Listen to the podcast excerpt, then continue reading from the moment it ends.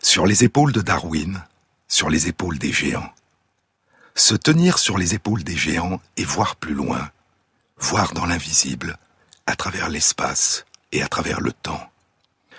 Plonger notre regard dans le passé et remonter le temps à contre-courant. Parcourir des âges depuis longtemps révolus. Entrevoir ces mondes disparus qui nous ont donné naissance et dont nous découvrons soudain des vestiges.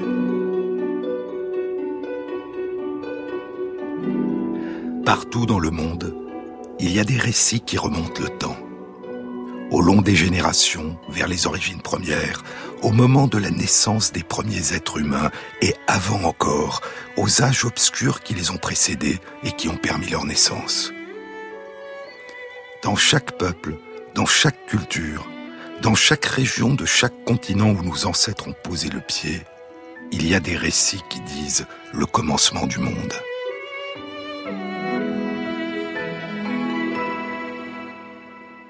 Dans le Huainanze, l'un des trois grands textes du taoïsme rédigé il y a 2150 ans durant la dynastie des Han par Liu Han, le prince de Huainan, le troisième chapitre, intitulé Tianwen des signes célestes qui relate l'émergence du monde, commence ainsi.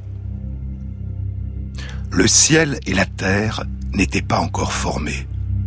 Tout était vaste et immense, caverneux et informe.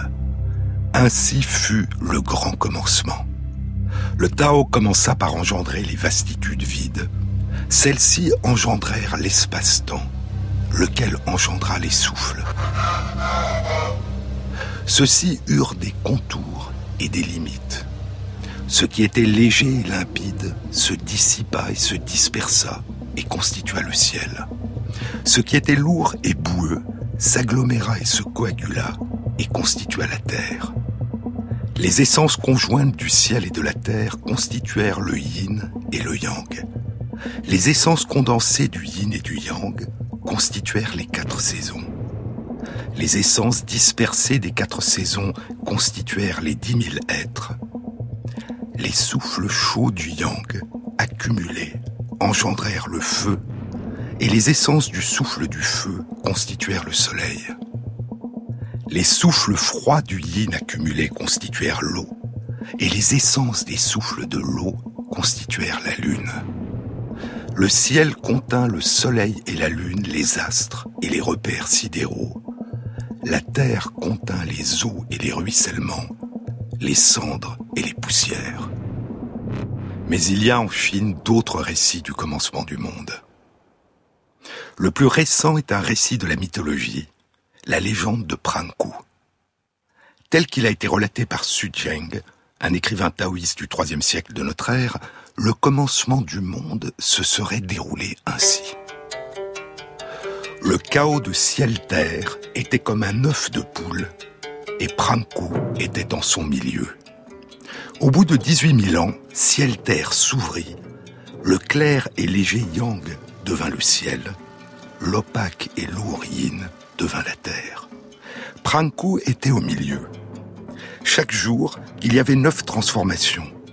Le spirituel était dans le ciel, le sacré dans la terre.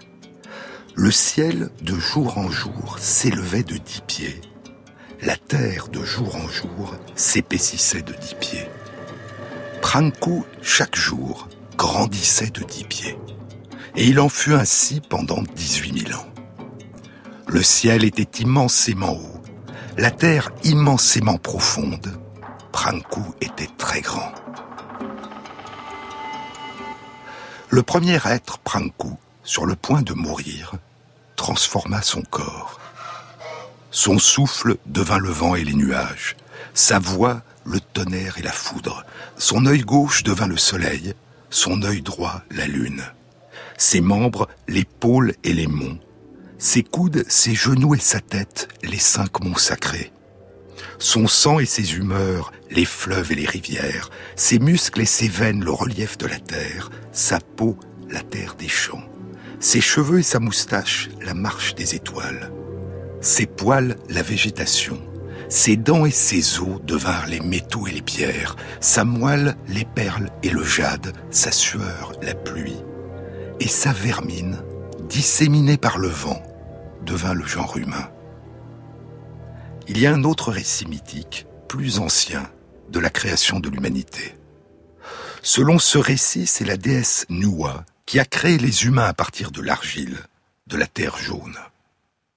La déesse Nuwa avait pour époux Praosi, aussi appelé Foussi, l'inventeur de la chasse, de la cuisson, de la plupart des techniques et du système de divination que décrit le livre des mutations, des métamorphoses, le Yi Jing. Le livre aurait été composé à partir du Hetru, le dessin de la rivière qui se trouvait dans le fleuve jaune. Le dessin de la rivière lui avait été apporté par un dragon cheval et serait une carte stylisée du fleuve jaune.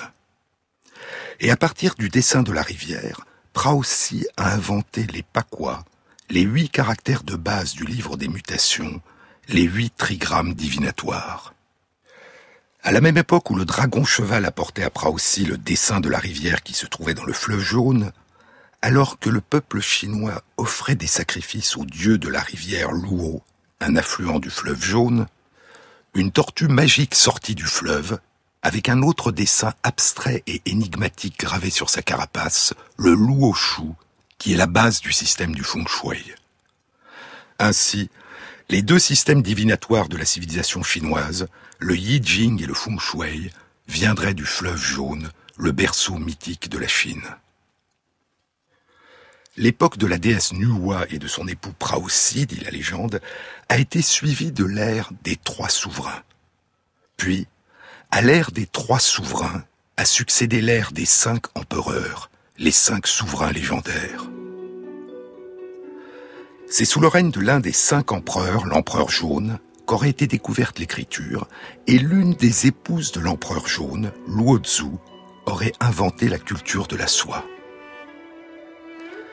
Les plus anciens vestiges d'écriture découverts à ce jour en Chine sont des idéogrammes anciens gravés sur des os, des omoplates de bœuf et des carapaces de tortues. Ce sont des inscriptions divinatoires qui datent d'il y a 3200 ans à il y a 3000 ans. Ces idéogrammes traduisent l'existence d'un système d'écriture déjà très évolué, suggérant que l'écriture était apparue en Chine au moins plusieurs siècles plus tôt. Il y a une légende chinoise sur la naissance des premiers idéogrammes, sur la naissance de l'écriture, qui aurait eu lieu autour des plaines du milieu du fleuve jaune, dans la région de la rivière Wei. Selon cette légende, l'empereur jaune charge son ministre Jie de créer des caractères pour l'écriture. Le ministre n'y parvient pas. Un jour, au bord du fleuve, il aperçoit un phénix qui vole au-dessus de lui, haut dans le ciel, tenant dans son bec un objet. Le phénix lâche l'objet qui tombe devant le ministre. Et le ministre découvre que c'est une empreinte de pas dans la glaise. Il demande à un chasseur qui passe par là quel animal a bien pu laisser cette empreinte dans la glaise. Et le chasseur lui répond, sans aucun doute possible, c'est l'empreinte de pied d'un pissio, un animal mythique, une chimère. Et cette empreinte, dit le chasseur, est différente de l'empreinte de tous les autres animaux. Le ministre réalise alors que s'il pouvait reproduire en dessin les caractéristiques qui distinguent chaque chose l'une de l'autre dans le ciel et sur la terre, ce serait un système parfait d'écriture. Et c'est ce qu'il fait. L'empereur jaune fait venir les dirigeants de chacune des neuf provinces pour que le ministre leur enseigne le système d'écriture qu'il a mis au point. Et des monuments et des temples furent érigés en l'honneur de l'inventeur de l'écriture sur les berges du fleuve jaune où il avait fait sa découverte.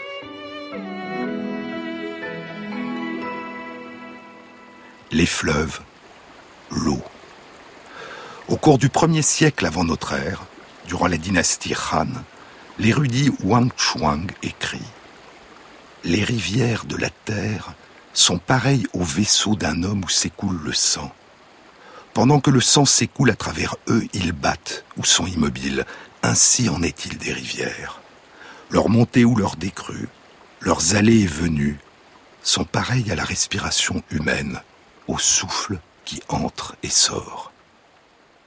Longtemps, très longtemps avant William Harvey, qui décrira au XVIIe siècle en Angleterre la circulation sanguine, dans son ouvrage des motu cordis et sanguinis sur le mouvement du cœur et du sang chez les animaux, il était connu en Chine que le sang circulait dans les artères et dans les veines. Il est dit dans l'encyclopédie Quanzhe, qui date de la dynastie Han, l'eau est le sang et le tsi, le souffle de la terre. Elle ressemble à ce qui court à travers les veines et les artères, ainsi est-il dit que l'eau est le potentiel de toute chose. Et dans la mythologie chinoise, les fleuves sont symbolisés par les dragons. Les dragons habitent les fleuves et ils ont donné naissance aux fleuves. Il est dit que l'empereur de Jade, dieu du ciel et des eaux, demanda à quatre dragons d'apporter aux agriculteurs, quand il le leur ordonnerait, l'eau dont ils avaient besoin pour leur récolte les quatre dragons avaient pour nom le long, le jaune, le noir et la perle. Mais la nouvelle épouse de l'empereur de Jade voulait qu'il ne porte attention qu'à elle, et il abandonna l'humanité à son sort. Les paysans supplient alors les dragons de ne pas les abandonner, et les dragons à leur tour vont supplier l'empereur de s'occuper des hommes. Il leur promet, puis il oublie. Alors, devant la famine, les dragons décident d'agir. Ils font un trou dans les nuages, y mettent de l'eau de la mer, et la pluie se met à tomber. L'empereur de Jade, furieux que les dragons aient pris d'eux-mêmes cette initiative, les emprisonna chacun sous une haute montagne. Et alors, dit la légende, pour que l'humanité ne meure pas de faim, les quatre dragons se transformèrent en fleuves qui coulèrent jusque dans les plaines. Le dragon nommé le Long est le fleuve Yangtze, le Changjiang, le long fleuve. Le dragon jaune est le fleuve jaune. Le dragon noir est le fleuve du dragon noir, le Heilongjiang, que les Russes appellent Amour. Et le dragon perle est la rivière des perles, qui s'écoule au sud à travers les provinces de Guangxi et de Guangdong et qui se jette dans la mer de Chine du Sud. Il y eut des temps, disent les récits mythiques de la Chine, il y eut des temps où le grand péril a été la disparition de l'eau, la grande sécheresse. C'était au temps de l'empereur Yao, l'un des cinq empereurs légendaires. Sur l'arbre du monde s'étaient posés dix soleils.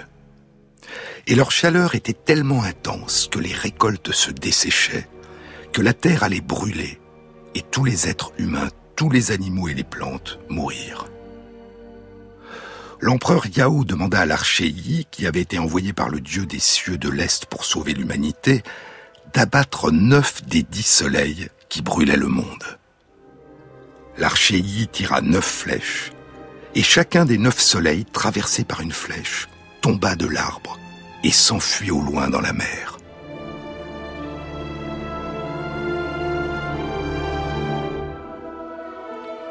Il ne restait plus qu'un soleil, celui qui nous apporte chaque jour la lumière et la chaleur. Les neuf soleils partis au loin dans la mer se transformèrent en une île de feu, l'île de Huojiao, qui transforme en vapeur, en nuages, les eaux de la mer qui l'entourent. Et c'est pour cette raison, dit la légende, que l'eau de tous les fleuves qui se jettent en permanence dans la mer ne fait jamais déborder la mer. Une autre version de la même légende parle de corbeaux. La tradition raconte que le soleil se levait à l'extrême est de la Terre sur l'arbre Fusang, un hibiscus rouge à feuilles de mûrier. Dix corbeaux étaient perchés sur les branches basses de l'arbre. Et chaque jour, à tour de rôle, l'un des corbeaux s'élevait vers les branches hautes et parcourait le ciel en éclairant et en chauffant la terre. Du temps de celui qui allait devenir l'empereur Yao, il y eut de grands tremblements de terre, de terribles inondations, la course des étoiles du ciel fut changée, et les dix corbeaux terrifiés volèrent tous ensemble vers la cime de l'arbre Fusang. Dix soleils apparurent alors ensemble, en même temps, brûlant les récoltes, détruisant la végétation, et les hommes commencèrent à mourir de faim. On demanda à l'archer Yi qui avait des flèches sacrées, d'abattre les soleils. L'archéie avait tiré sur neuf soleils quand un homme sage arrêta son bras pour qu'il laisse le dixième vivre. Des neuf soleils, les corbeaux, en mourant, firent tomber leurs plumes sur le sol pour penser la terre. Au centre du soleil, accroupi, se tient le corbeau, est-il dit dans le Huainanze. Le corbeau dans le soleil est peint sur la bannière funéraire de la tombe de la marquise de Taille, qui date de la dynastie Han, il y a près de 2200 ans, et a été découvert en 1972 à Mawangdwe, dans le Hunan. Et le caractère soleil, le pictogramme soleil ou jour, je, qui désigne celui qui est appelé le tri-yang, le tout à fait yang, dessine un disque avec un point au milieu. Ce point, c'est le corbeau dans le soleil, le tout petit peu de yin à l'intérieur même du tout à fait yang, sans lequel le tout à fait yang ne pourrait exister.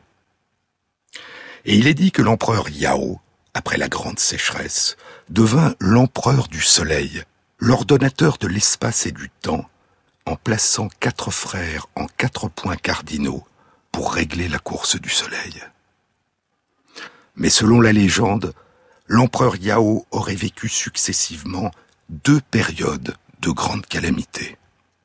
Non seulement la terrible sécheresse des dix soleils, mais aussi un déluge, la grande crue, la terrible inondation.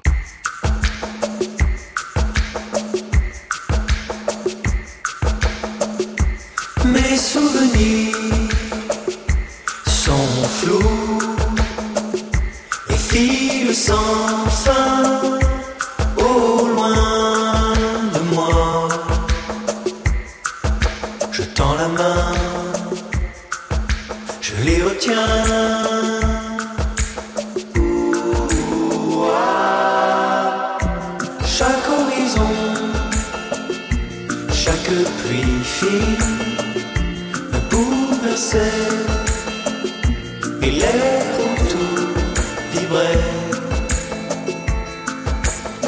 C'était hier, j'étais un autre.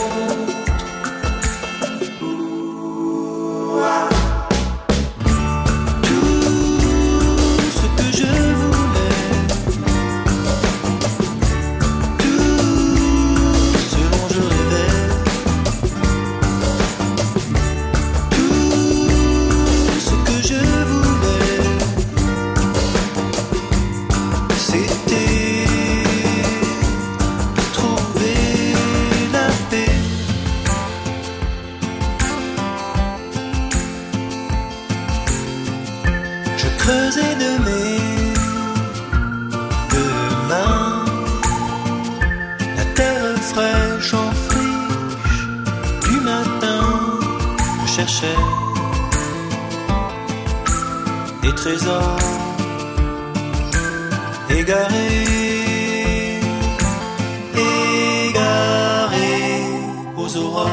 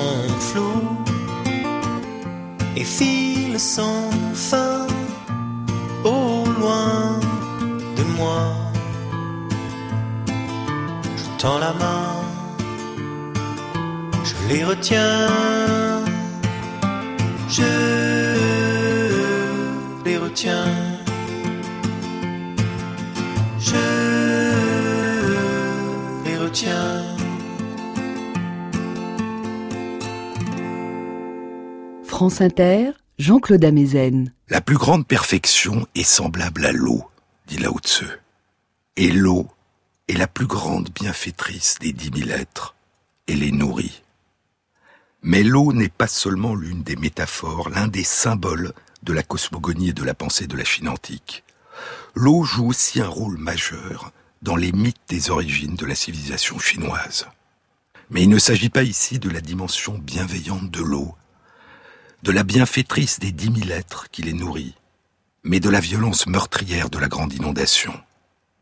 Dans le Shangshu, le classique des documents qui date de la période des royaumes combattants, la grande inondation est décrite ainsi. Pareil à une eau qui bout sans fin, l'inondation sème la destruction. Puissante et sans limite, elle recouvre les collines et les montagnes. S'élevant et s'élevant toujours, elle menace les cieux mêmes, comme les humains doivent gémir et souffrir. Selon la version plus récente de Sema Tsien, l'historien de la dynastie Han, écrite cent ans avant notre ère, l'inondation a été provoquée par le combat du démon Kung Kung avec le petit-fils de l'empereur jaune, Su. Ce combat mythique est rappelé dans le troisième chapitre du Huainanzi, intitulé Tianwen, des signes célestes.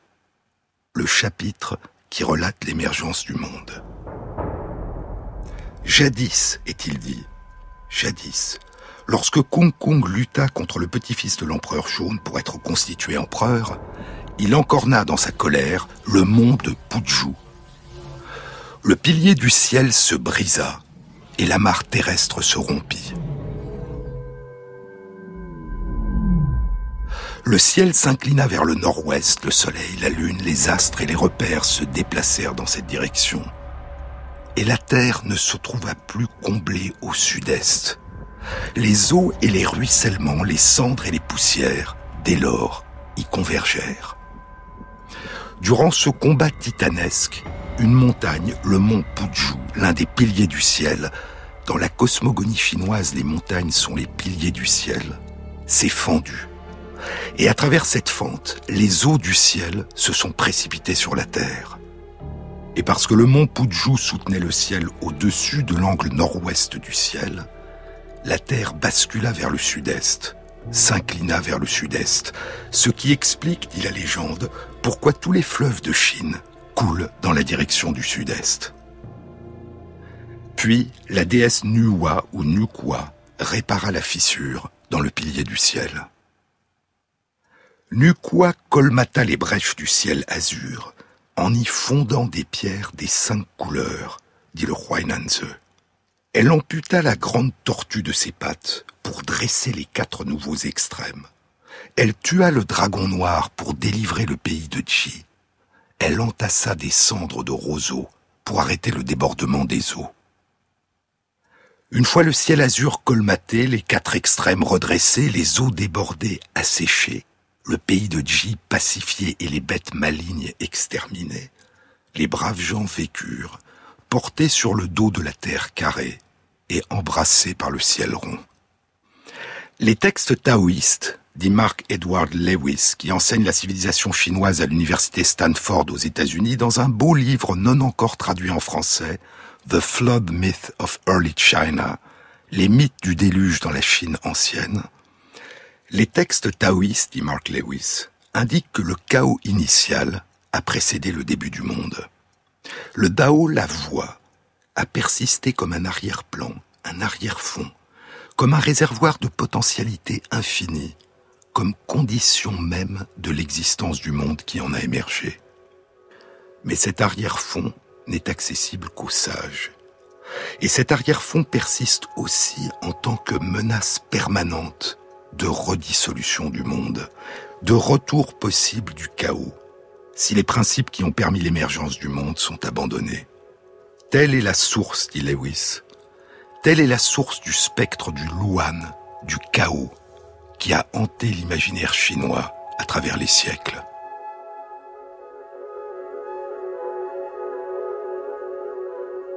À l'époque de l'empereur Yao, écrit Mencius, les eaux renversèrent leur cours et inondèrent l'empire du milieu, de telle sorte que les serpents et les dragons s'y installèrent.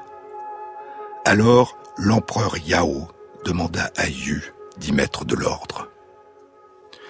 La première dynastie historique de la Chine, la plus ancienne dynastie attestée par l'histoire, est la dynastie Zhou, les Zhou de l'Ouest, qui débute il y a environ 3000 ans. Elle s'étend autour de la moitié orientale du fleuve Jaune jusqu'à son estuaire, sur un territoire qui va du sud de la Mongolie intérieure à Pékin au nord, jusqu'à la rivière Han au sud.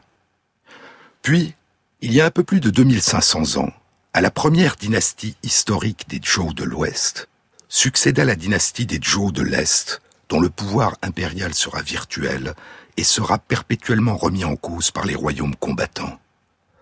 Une période d'instabilité, de guerre civile et de lutte pour le pouvoir, durant laquelle se déploieront ce que l'on a appelé les cent écoles de pensée, qui proposeront différentes philosophies, théories politiques et visions de ce que devrait être une société bonne. On a appelé cette période l'âge d'or de la pensée chinoise, avec les textes de Confucius, de Lao Tzu, de Mencius et de Zhuangzi. Mais bien avant la première dynastie historique, la dynastie des Zhou de l'Ouest, la légende dit qu'il y a eu la dynastie Shang, qui aurait régné entre il y a 3600 ans et il y a 3000 ans. Et avant encore, la dynastie Xia, la dynastie qui aurait été fondée il y a 4200 ans par Yu le Grand.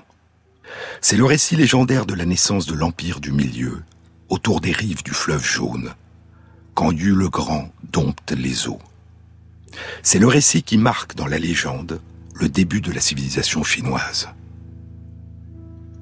Ce début joue un rôle important dans l'histoire de la Chine. Suivant les différents grands livres de la tradition chinoise, le Shu Jing, le classique des documents, les annales de bambou et le Shiji, les mémoires historiques de Sima Qian, la dynastie légendaire des Xia aurait débuté il y a environ 4200 ans. Et très récemment, entre 1995 et 2002, un projet impliquant près de 200 chercheurs chinois, le projet chronologique Xia Shangzhou, a tenté, notamment à partir des positions des étoiles et de différents phénomènes célestes tels qu'ils sont mentionnés dans les textes anciens, de reconstituer la date du début de cette dynastie légendaire, la dynastie Xia. Il y a notamment, dans ces chroniques, la mention d'une conjonction de cinq planètes lors du règne de Yu le Grand.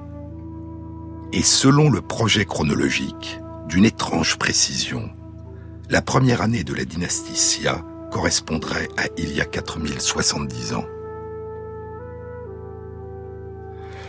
La ligne de démarcation entre la dynastie Xia et la dynastie Shang aurait eu lieu, elle, il y a 3600 ans.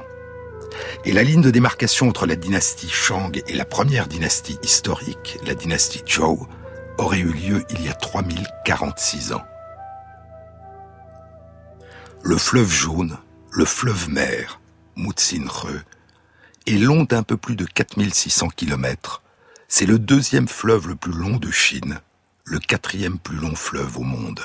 Il est empli d'alluvions de sol poudreux, le Leus, la terre jaune, Huangtru. Il fertilise en aval la plaine du Nord, le berceau de l'agriculture en Chine et à travers les siècles, le fleuve jaune a inondé les plaines et changé plusieurs fois de cours. Des digues et des canons ont été construits pour le domestiquer. Le fleuve jaune a eu pour surnom l'ingouvernable, la plaie des fils de Han. Depuis 2600 ans, des dizaines de déplacements du lit du fleuve ont été répertoriés, par huit fois des déplacements majeurs.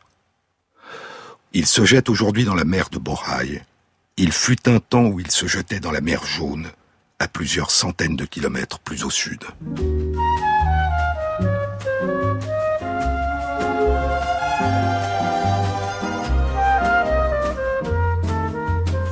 Um cantinho amor e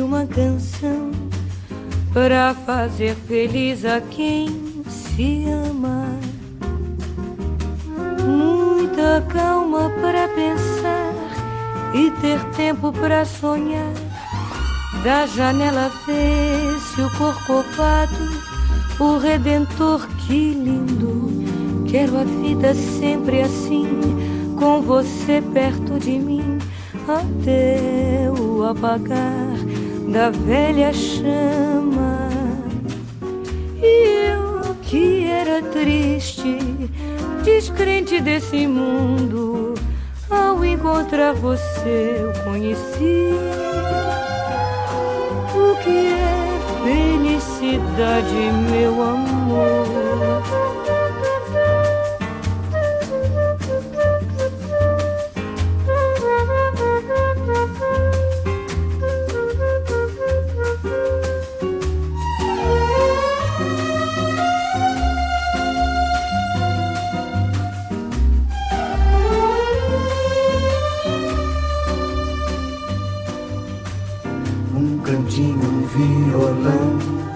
Esse amor e uma canção para fazer feliz a quem se ama.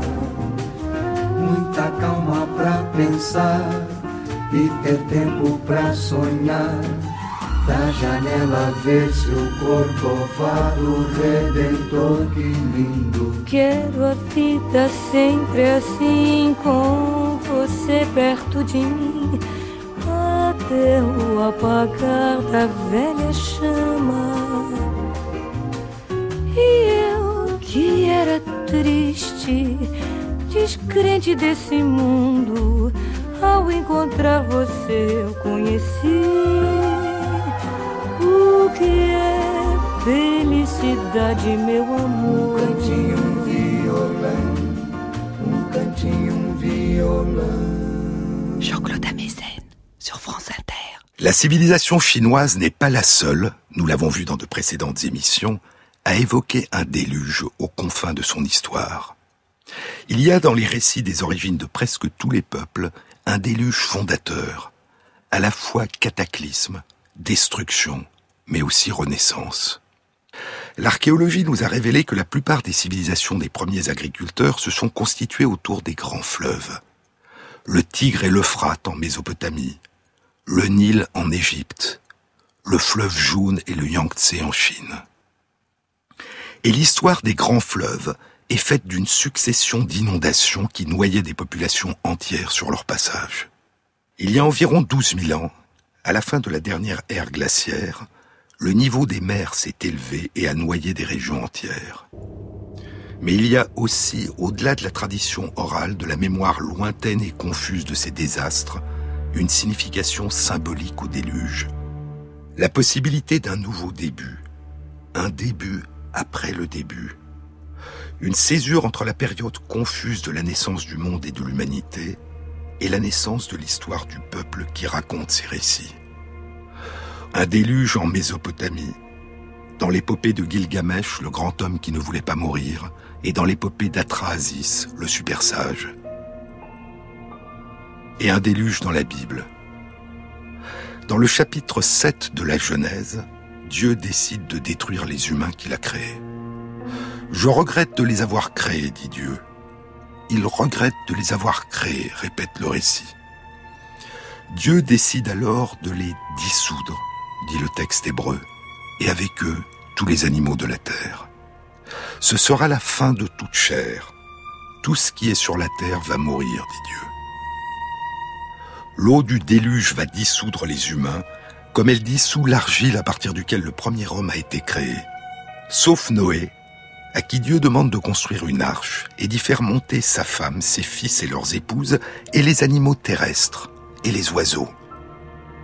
Pas deux de chaque espèce, comme on le dit d'habitude, mais au moins deux de chaque espèce. Et sept de chacune des espèces qui pouvaient être sacrifiées pour rendre grâce à Dieu. Puis vient le déluge. Les fontaines de la terre et les fenêtres du ciel s'ouvrirent, et l'eau se déversa durant quarante jours. Puis les eaux persistèrent sur la terre durant 150 jours, s'élevant jusqu'à recouvrir le sommet des montagnes, effaçant tout paysage et renvoyant au tout début de la création, avant que Dieu sépare les terres des eaux. L'arche, nous disons arche, mais le texte hébreu utilise le mot teba, une boîte. Une boîte rectangulaire, sans quille, sans voile, sans gouvernail, sans aucune ouverture. Une boîte qui sera emportée dans les tourbillons, ballottée, retournée. Dans un autre passage de la Bible, ce mot théba, la boîte, est utilisé pour désigner le panier d'osier tressé dans lequel sa mère cache l'enfant Moïse et le met sur les flots pour échapper à un autre désastre, la mise à mort commandée par le Pharaon de tous les nouveau-nés du peuple hébreu. Daniel Mendelssohn, dans un livre bouleversant The Lost, Les Perdus, qui a été publié en français sous le titre Les Disparus, Daniel Mendelssohn dit L'histoire du déluge est comme une image en miroir, comme le reflet inversé, comme le contraire de la création qui marque le début de la Genèse. Et dans la plupart des textes fondateurs de l'humanité, après le déluge, après le chaos, recommence une autre forme de création à laquelle participe l'humanité. Dans la pensée chinoise, le monde est le résultat d'un processus évolutif, du plus simple vers le plus complexe, de l'unité vers la multiplicité, la fragmentation et la séparation. Le processus créateur est un processus de séparation, de fragmentation et de multiplicité croissante, et un éloignement progressif de la source, le Tao. Et lors de la grande inondation, à l'aube de la civilisation chinoise, l'œuvre de Yu le Grand sera une œuvre de séparation, de recréation d'un ordre à partir du chaos. Dans certains textes anciens, je vous le disais, la grande inondation a été provoquée par le démon Kung Kung. Mais dans le Kanze, qui date de l'ère de la dynastie Han, Kung Kung n'est pas celui qui cause le désastre, mais c'est celui qui, en essayant de le réparer et de prendre le pouvoir, se trompe de méthode. Kung Kung, est-il dit, abandonna le Tao. Il voulut construire des digues autour des cent fleuves, changer le niveau des terres, et de cette façon, il abîma le monde. Mais les cieux s'opposèrent à lui, et les hommes refusèrent de lui apporter leur aide. Alors le désastre et le désordre se répandirent partout et Kung Kung fut détruit. Dans le Shangshu, Kung Kung a un autre rôle encore. Il est celui auquel l'empereur Yao demande de maîtriser les eaux. Mais sa stratégie étant mauvaise, l'empereur le renvoie. Le nom Kung Kung signifie travail collectif. Et pour cette raison, il a été proposé que l'échec et le renvoi de Kung Kung symboliserait la défaite d'une société égalitaire remplacée par l'émergence d'une société hiérarchisée. Après avoir renvoyé Kung Kung, l'empereur Yao fait appel à Ku. Mais il commet la même erreur que Kung Kung. Il veut emprisonner l'eau dans des digues qui se rompent. Il élève alors des digues plus hautes encore, mais elles se rompent aussi. Alors l'empereur Yao qui ne considère pas son fils Tanju comme capable de régner, décide, pour administrer ce désastre, de faire appel à un homme de talent, mais un homme du commun, pour régner avec lui. Il choisit Shuen, et Shuen décide qu'il est vain de tenter de contrôler les eaux dans une société en désordre. Il commence par faire établir et adopter par tous un calendrier fiable, un système de poids et de mesure, et une même écriture. Il divise le pays inondé en douze provinces administratives, institue les cérémonies pour le mariage, les enterrements, le culte des ancêtres. Puis, après avoir exilé Kun, il engage le fils de Kun, Yu, qui deviendra Ta Yu, Yu le Grand, l'un des cinq empereurs, le successeur de l'empereur Yao et le fondateur de la dynastie des Xia. Alors, il y a plus de 4000 ans, commencent pour les lettrés chinois les débuts de l'histoire, les débuts de la civilisation chinoise. Après les neuf années consacrées en vain par son père Kun à tenter de dompter les eaux en élevant des digues, Yu travailla sans relâche durant treize années. Il parcourt sans cesse le pays, creusant des passages dans les montagnes, renvoyant les serpents et les dragons dans les marais. Il passe et repasse devant sa maison, où il entend pleurer sa femme et leur enfant, le suppliant de revenir, mais il poursuit son travail. Et au-delà de ses efforts infatigables, c'est la façon dont il réalise ses travaux qui est la cause de son succès.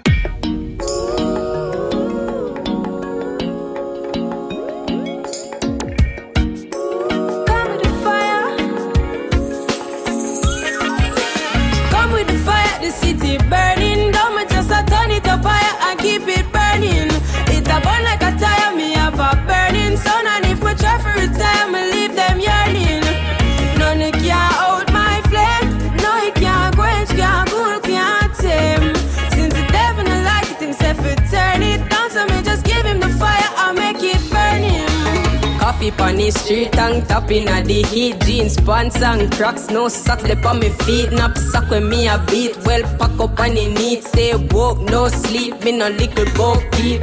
Money for me mind, but me never have a kind. Now, cause me does a hustle for the pretty dollar sign. I never know fun time, life rough sometime. But me know me and me mommy happy see the sunshine. That's why me come with the fire, the city burning. Down me just a turn it up higher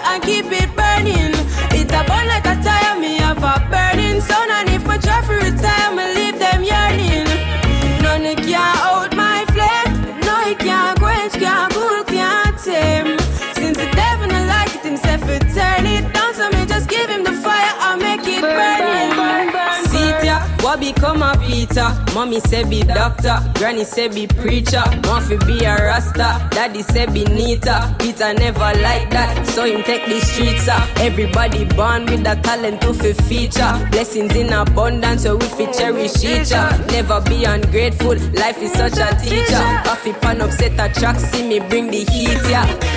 Come with the fire, the city burning. Don't me just a turn it up higher and keep it burning. Burning sun. And if we try retire, me leave them yearning. None it can hold my flame. No, it can't quench, can't cool, can't tame. Since the devil not like it himself, to turn it down. So me just give him the fire, I make it burning. Run up and down. Have them a run up and down. Yeah, coffee with the dance sound. Anytime he come round, a madness panic compound. Man a ton full a ton clown. But Jaja cover my journey, I beg you guide it. And any trouble me see, help me avoid it. Me no say anything, me nigga will provide it. Anyway, still what a time, lead me beside it.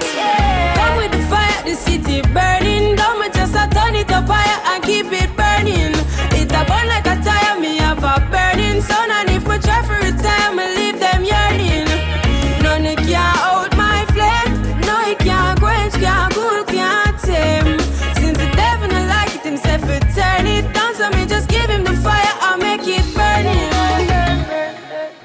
Les épaules de Darwin, Jean-Claude Amezen.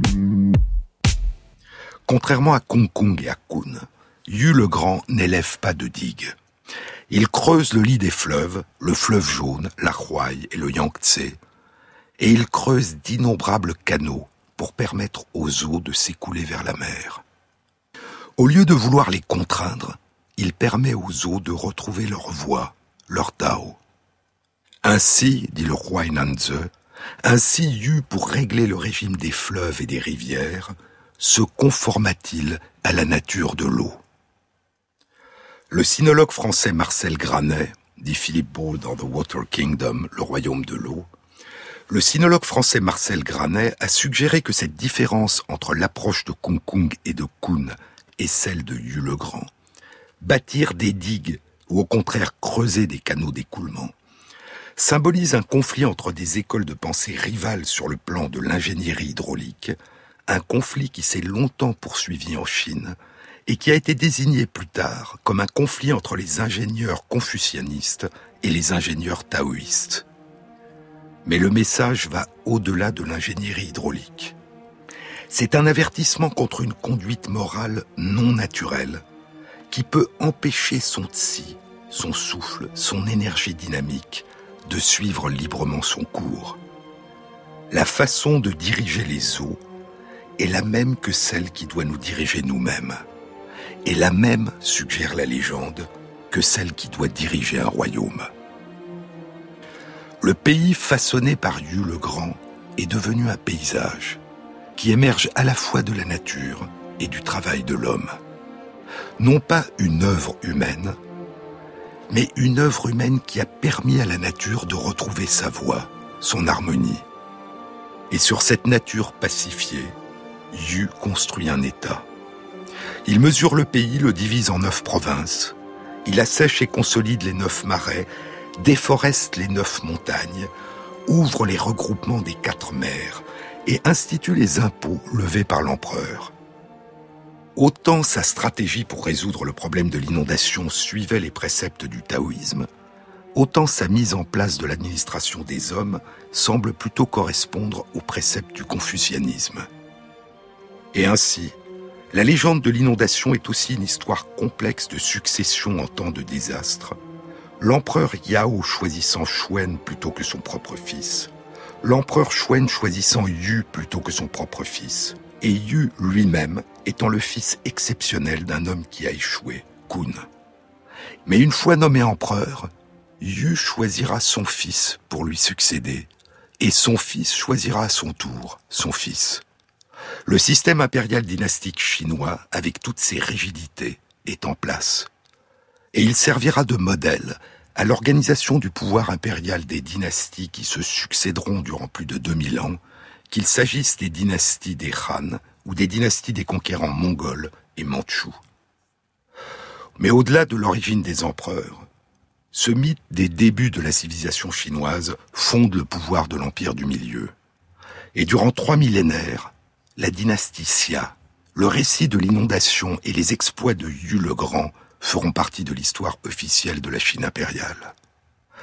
Les grands textes chinois qui comptent cette légende, avec différentes versions parfois contradictoires en fonction des sources et des époques, datent de près de 1500 ans après la date supposée de ces événements.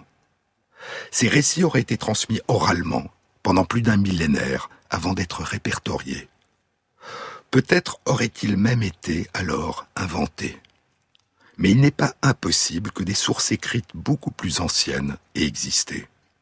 Et après une césure d'un siècle, elles auraient pu être recopiées après avoir été préservées ou transmises oralement. Car il y a 2221 ans, l'un des rois de la période des royaumes combattants, après avoir conquis tous les royaumes, unifia pour la première fois l'ensemble du pays. Il devient l'empereur Tsin, qui donnera son autre nom à l'Empire du Milieu, la Chine. Il ne régna que dix ans. Et quatre ans après sa mort, une rébellion met en place la dynastie des empereurs Han, qui régnera durant quatre siècles. Mais durant son bref règne, l'empereur Tsin réalisa des transformations profondes et durables. Il fit construire la Grande Muraille et de grands canaux reliant plusieurs grands fleuves. On dit qu'il rechercha le secret de l'immortalité, de la vie sans fin. Un peu plus de 2000 ans après sa mort, au printemps 1974, des fermiers en creusant le sol découvriront une immense armée de soldats en terre cuite qui l'accompagnent et le protègent après sa mort. Près de 6000 soldats de taille humaine, des œuvres d'une beauté et d'un réalisme saisissant. Les soldats ont des chevaux, des chars, et près de 40 000 armes de bronze. L'empereur Tsin a laissé en héritage les monuments et le mausolée qu'il a fait construire, mais régnant d'une main de fer, on dit qu'il a aussi tenté de détruire la mémoire de son peuple, la mémoire de ceux qui l'avaient précédé. Comme allait le refaire la révolution culturelle 2000 ans plus tard, il brûla les livres, dit la chronique, et fit tuer les lettrés. Et pour cette raison, il est possible qu'il y ait eu des textes anciens qui auraient précédé ceux qui nous sont parvenus et qui rapportaient des épisodes comme celui du désastre de l'inondation, la geste de Yu le Grand et la naissance de la dynastie Xia. Mais comment savoir? Y a-t-il le moindre vestige qui persiste de ces lointains débuts? Y a-t-il des indices plus anciens que les récits tellement tardifs? Des indices qui pourraient suggérer que l'histoire de cette grande inondation, par exemple, n'est pas simplement une légende. Les sciences ont parfois permis de faire correspondre les légendes et l'histoire. Le roi Minos de Crète, l'Iliade et l'Odyssée, la guerre de Troie, avec la découverte des sites archéologiques de Knossos, de Troie, de Mycène, et le déchiffrement du linéaire B, la langue de l'ancienne civilisation mycénienne. Et longtemps avant encore, l'épopée de Gilgamesh et le site de la ville d'Uruk. La tour de Babel de la Bible, dont on trouve peut-être le modèle dans les textes babyloniens qui décrivent la ziggurat d'Etenemanki, au-dessus du temple de Marduk, la maison de la frontière entre le ciel et la terre, on dit que cette tour avait 91 mètres de haut et qu'elle avait été bâtie par le roi de Babylone dont le règne débute en 605 avant notre ère, il y a 2621 ans, et qui conquiert Jérusalem en 597 avant notre ère, une conquête décrite dans le livre des rois. À la fin des années 1950, dans les plaines centrales de la vallée du fleuve Jaune, au long de la rivière Luo, à l'ouest de la ville de Chengdu, sur le site de Erlitro, des archéologues découvrent les vestiges d'une ville de l'âge de bronze, avec des palais et des ateliers de fonte du bronze. Les premières datations au carbone 14 suggéreront que la ville a été établie il y a 3900 ans et a été habitée jusqu'il y a 3500 ans. Et pour cette raison, des archéologues ont proposé qu'il s'agirait de la capitale de la légendaire dynastie des Sia. Une civilisation de l'âge du bronze, une première dynastie légendaire, une grande inondation. Il y a environ 4000 ans. Mais la grande inondation dans la plaine centrale du fleuve jaune, la crue des hautes eaux qu'a dompté Yu le Grand et qui est à l'origine de la dynastie mythique des Sia, n'est-elle qu'une légende Le 5 août 2016, une étude était publiée dans Science. Elle suggère qu'une gigantesque inondation du fleuve jaune a bien eu lieu il y a 4000 ans et nous le découvrirons dans une prochaine émission.